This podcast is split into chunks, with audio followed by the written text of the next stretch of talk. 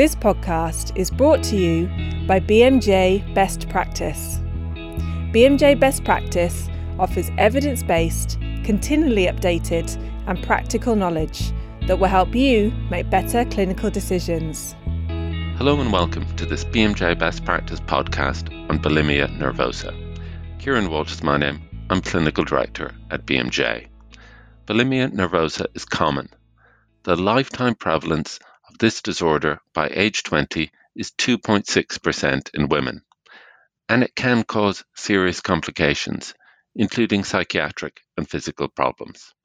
To tell us about bulimia, we have on the line Professor Deborah Safer, who's co director of the Stanford Eat and Weight Disorders Program at Stanford University School of Medicine.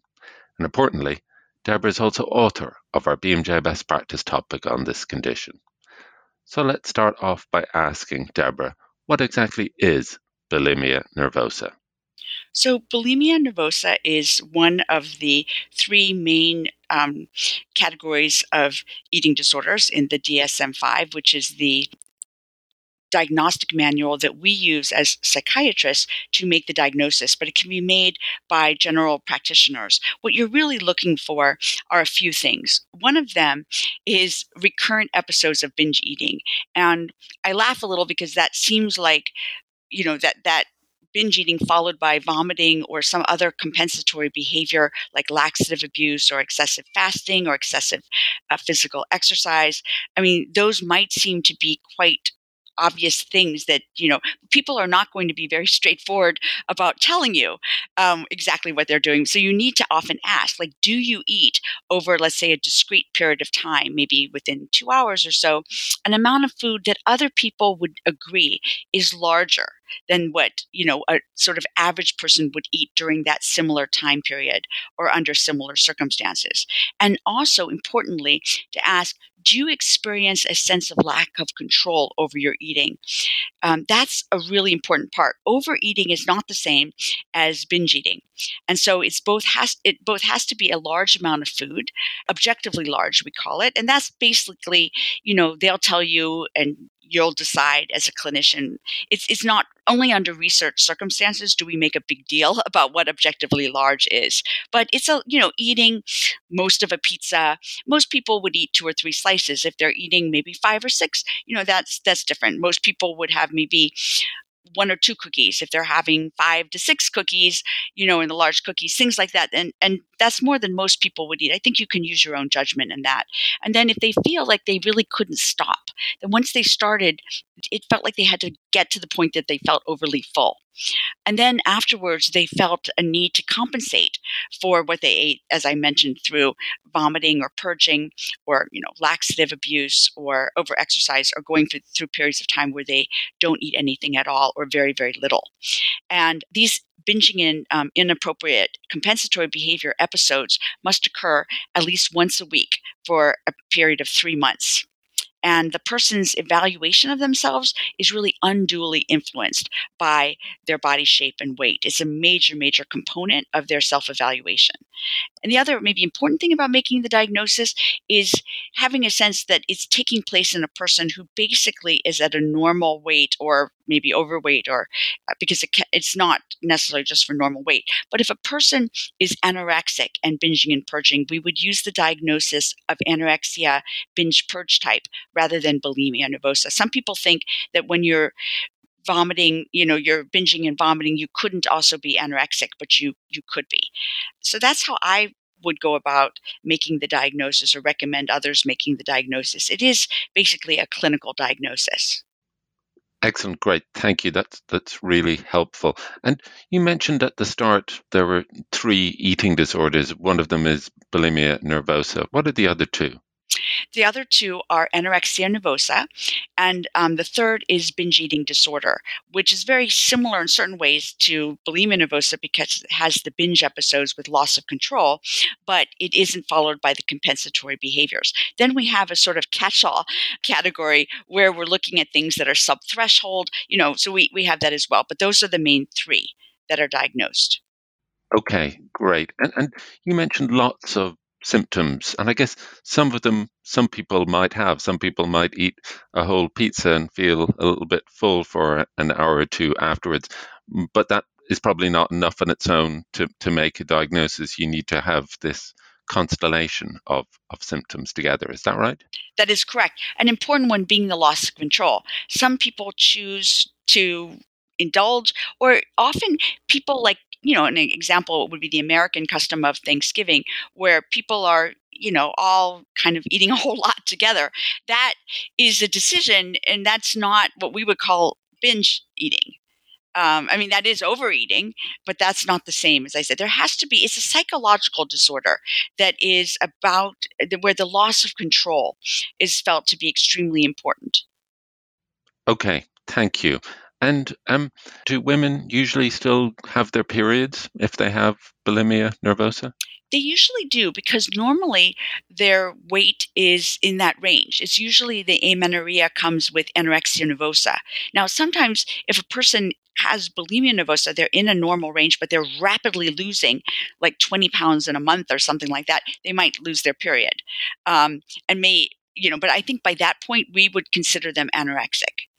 I, I, don't know how important it exactly is at that time to rely on the diagnosis itself. But I think at that point, we really want to look for things like their vital signs are abnormal.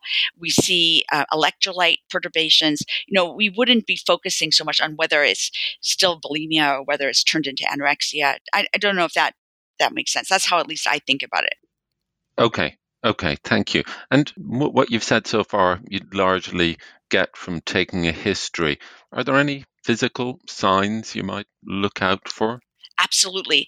And there, there are clinical criteria for admission to the hospital. So one thing I had mentioned was orthostatic hypotension. Well, I, I don't think I, I, just, I think I just said abnormal vital signs, but orthostatic um, hypotension is a part of what we look for as a sign of this, an index of the severity of the um, illness. So, for example, if their heart rate increases by 20 beats per minute from the lying to the standing position, or if their um, diastolic, I'm sorry, their systolic goes down by more than 20 points, or their diastolic by more than 10 points from the lying down supine position to standing.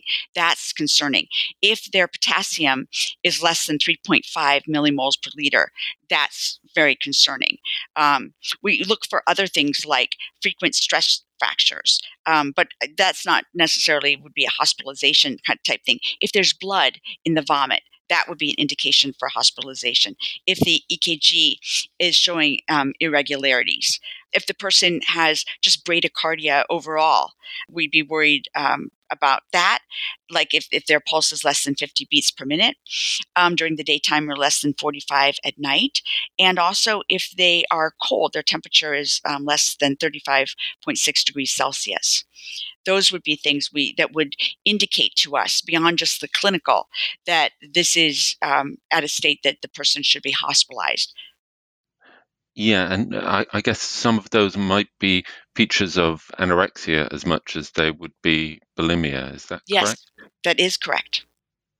Okay, okay, great. And in terms of physical signs of bulimia, um, sometimes you read about the teeth being eh, affected. Is is that common, or is that is is it bulimia got to be really severe for that to be the case? Well, I would say not so much that the bulimia has to be that severe, but that it's more prolonged. It takes time for the teeth enamel to start eroding, but dentists are very good at picking up um, eating disorders like bulimia nervosa and, and will mention it. And sometimes that will be what triggers a person to come in for treatment because their dentist commented. And they might deny to their dentist what they were doing, but you know they don't want their teeth to to be you know so damaged so they'll come in that can be a reason. Sometimes also gastroparesis, you know, like going to a GI doctor or sort of feeling very constipated. Sometimes the reason there is also that they're vomiting. And so, you know, their their whole GI system starts to be perturbed. Okay, okay, thank you. Um, tell us about pitfalls in diagnosis. What are the common pitfalls in diagnosis? Well, You know, I think the major thing is that it's a very secretive disorder. So people may not tell you the truth about what they're doing. It's filled, people are filled with shame that they're doing something that most people would find rather disgusting in many ways, especially in terms of purging.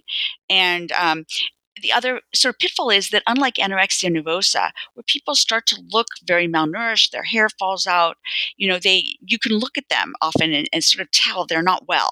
They're starting to look emaciated and uh, a person with bulimia nervosa often looks quite healthy because the weight is maintained the estrogen is maintained so they're usually not losing their periods not that you know that that's something so observable but i think it's a sign that they're generally their body is getting what it needs. The problem is more these long term consequences, like the risk for osteoporosis, which will come up, the um, teeth erosion, the uh, stress fractures, also, you know, you know, you, you see in a DEXA scan that they're osteopenic or osteoporosis, but the effect of that would be getting frequent uh, stress fractures if they're especially if they're exercising a lot. Their heart rate will be low, but they're often very athletic.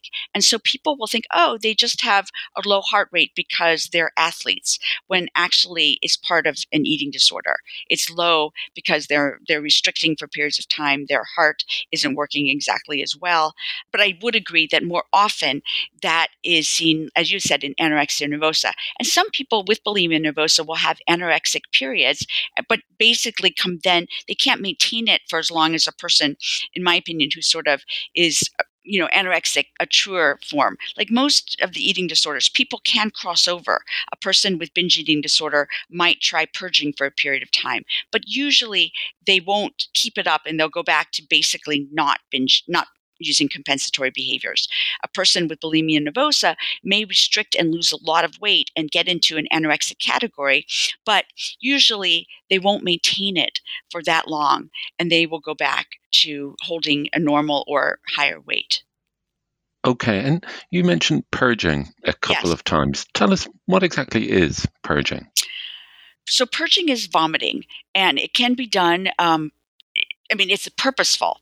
Um, people use different methods to purge after they feel they have eaten too much. And they often, sometimes will use eat in a certain order so that let's say they will have something with tomato sauce early so when they purge they want to make sure they purge everything out to the point that they see something like tomato sauce it takes a lot of time to purge. It's one of the problems with the disorder. You have to go secretively after a meal to a bathroom. It has to be a private bathroom usually, or people will hear you.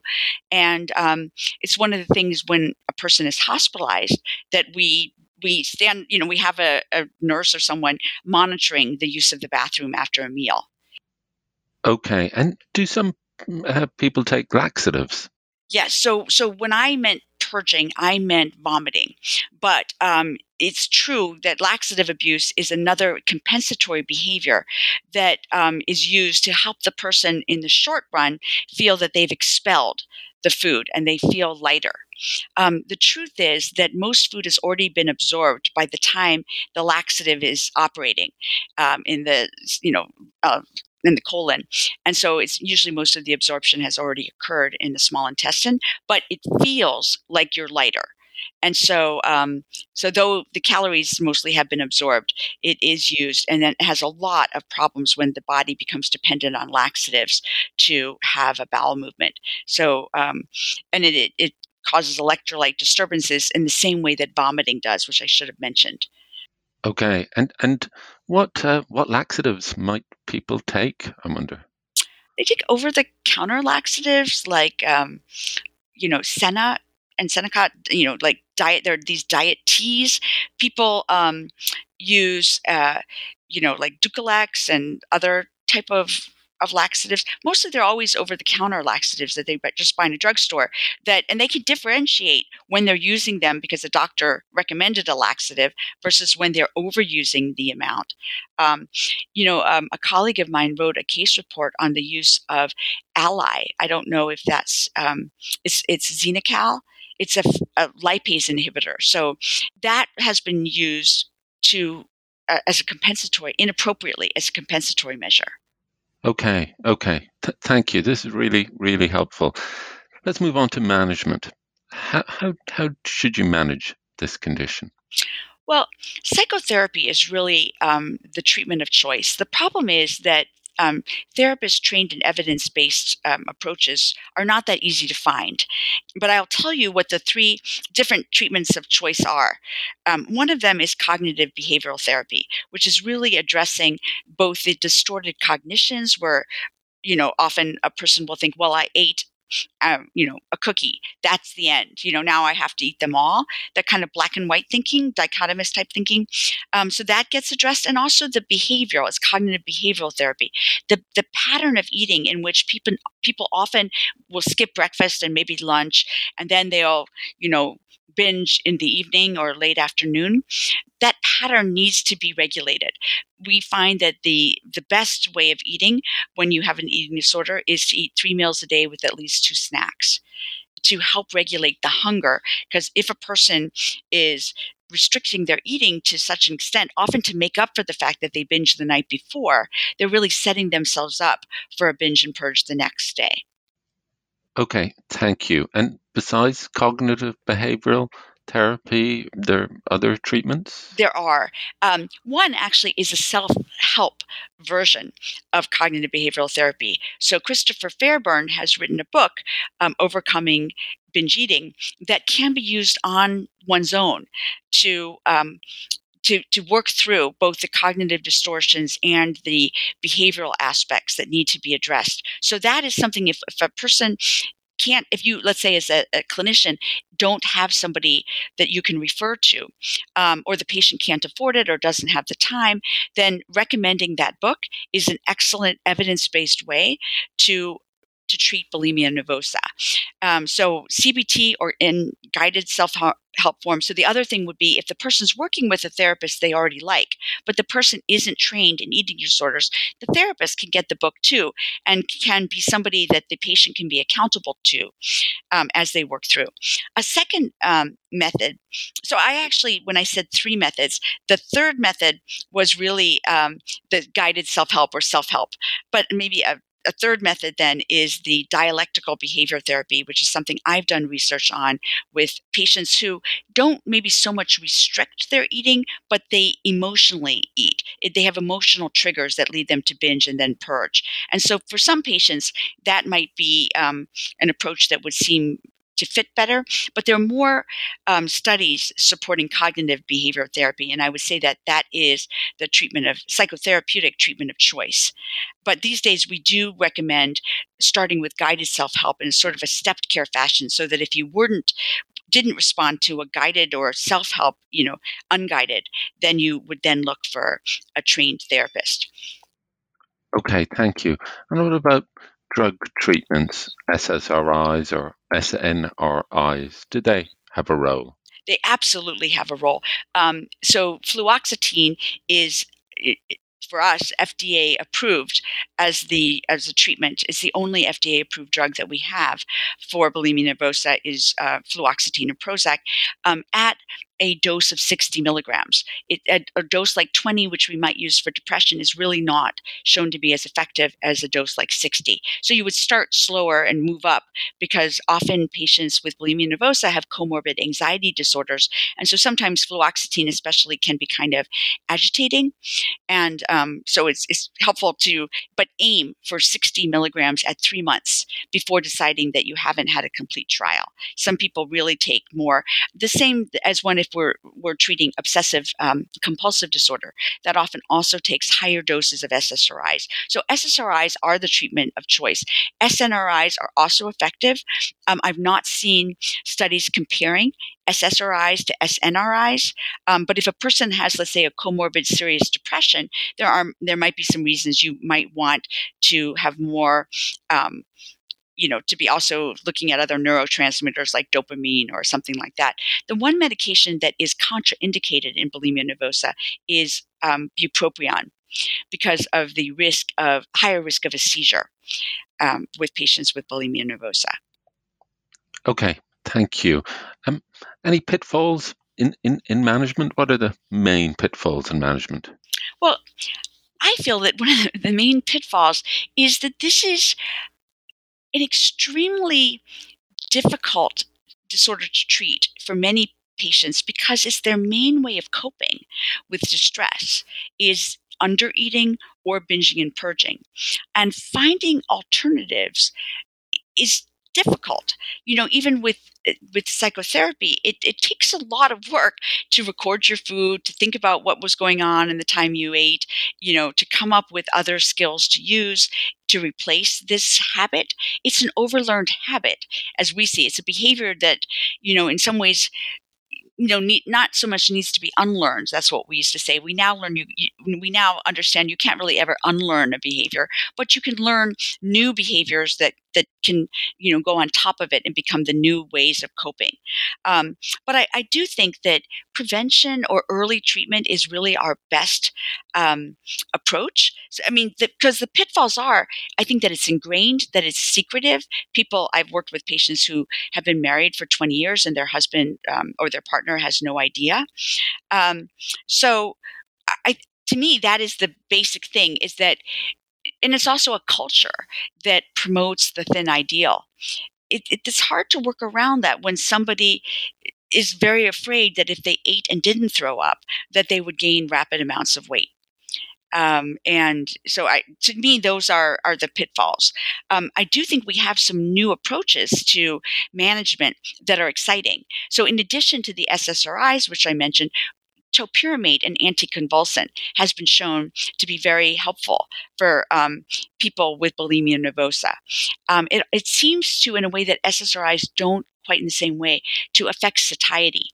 And that seems to be helpful. Not being so hungry or being able to feel full more easily seems to be helpful for some of these patients. There's also some evidence um, but in pilot form, not randomized studies, that a combination of topiramate with phentermine, which is actually an appetite suppressant that has been F- FDA approved for obesity, that combination also seems to be helpful for patients with bulimia nervosa and doesn't lead to excessive weight loss, but seems to be quite helpful. But again, um, and in terms of psychotherapy, a family based approach has been um, designed. We used to have a family-based approach or the Maudsley method, which was, um, you know, first uh, discovered or um, you know um, promoted in um, Britain was um, initially used for the treatment of anorexia nervosa, but it's now been adapted for the use of patients, mostly adolescents, who have bulimia nervosa. So that seems to be very promising because I think treating patients when they have this disorder and are still living with their families really is helpful beyond uh, by the time they're adults, though we can treat it. The truth is, I, I would say, in, in terms of uh, what are we missing, is we're treating on average 30 to 50% of our patients, getting them to absolutely be abstinent or in remission from binging and purging. We have, we, we need better treatments where some of those treatments might involve the use of virtual reality to enhance treatments. Um, I think more work with guided self help, maybe online versions, so that it's not completely unguided. Um, but that maybe it's not really a therapist because those are hard to find. Those are some of the things that I, I think are promising avenues given how difficult it is for many patients to stop turning to binging and purging as a way of coping with so many stresses in life. Okay. Thank you very much, Deborah. That's all extremely helpful. And thanks to you all for listening. We hope that you found it helpful also, and we hope that you'll be able to put what you've learned into action to better diagnose and manage affected patients. If you want to find out more, click the link in the podcast to sign into BMJ Best Practice and look at the content on this and other relevant illnesses. Thank you once again.